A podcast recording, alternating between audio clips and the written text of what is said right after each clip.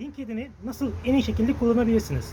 Aslında burada birkaç farklı çıktı var. Dolayısıyla bu çıktıların her birisi de kendince farklı yol haritası gerektiriyor.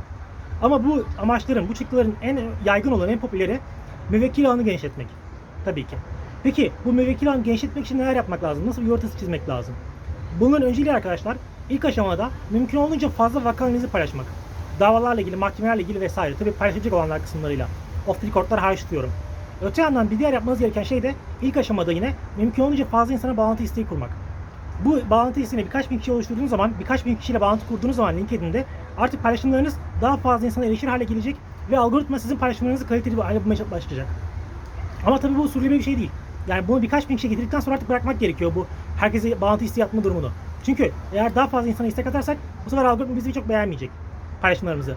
Ama işte bunu iyi bir kullanımda tuttuğumuz zaman buradaki paylaşımlar bize hem bir vekil getirebilir hem de buradaki bu e, geniş çevre bize bambaşka kapıları da beraberinde açabilir.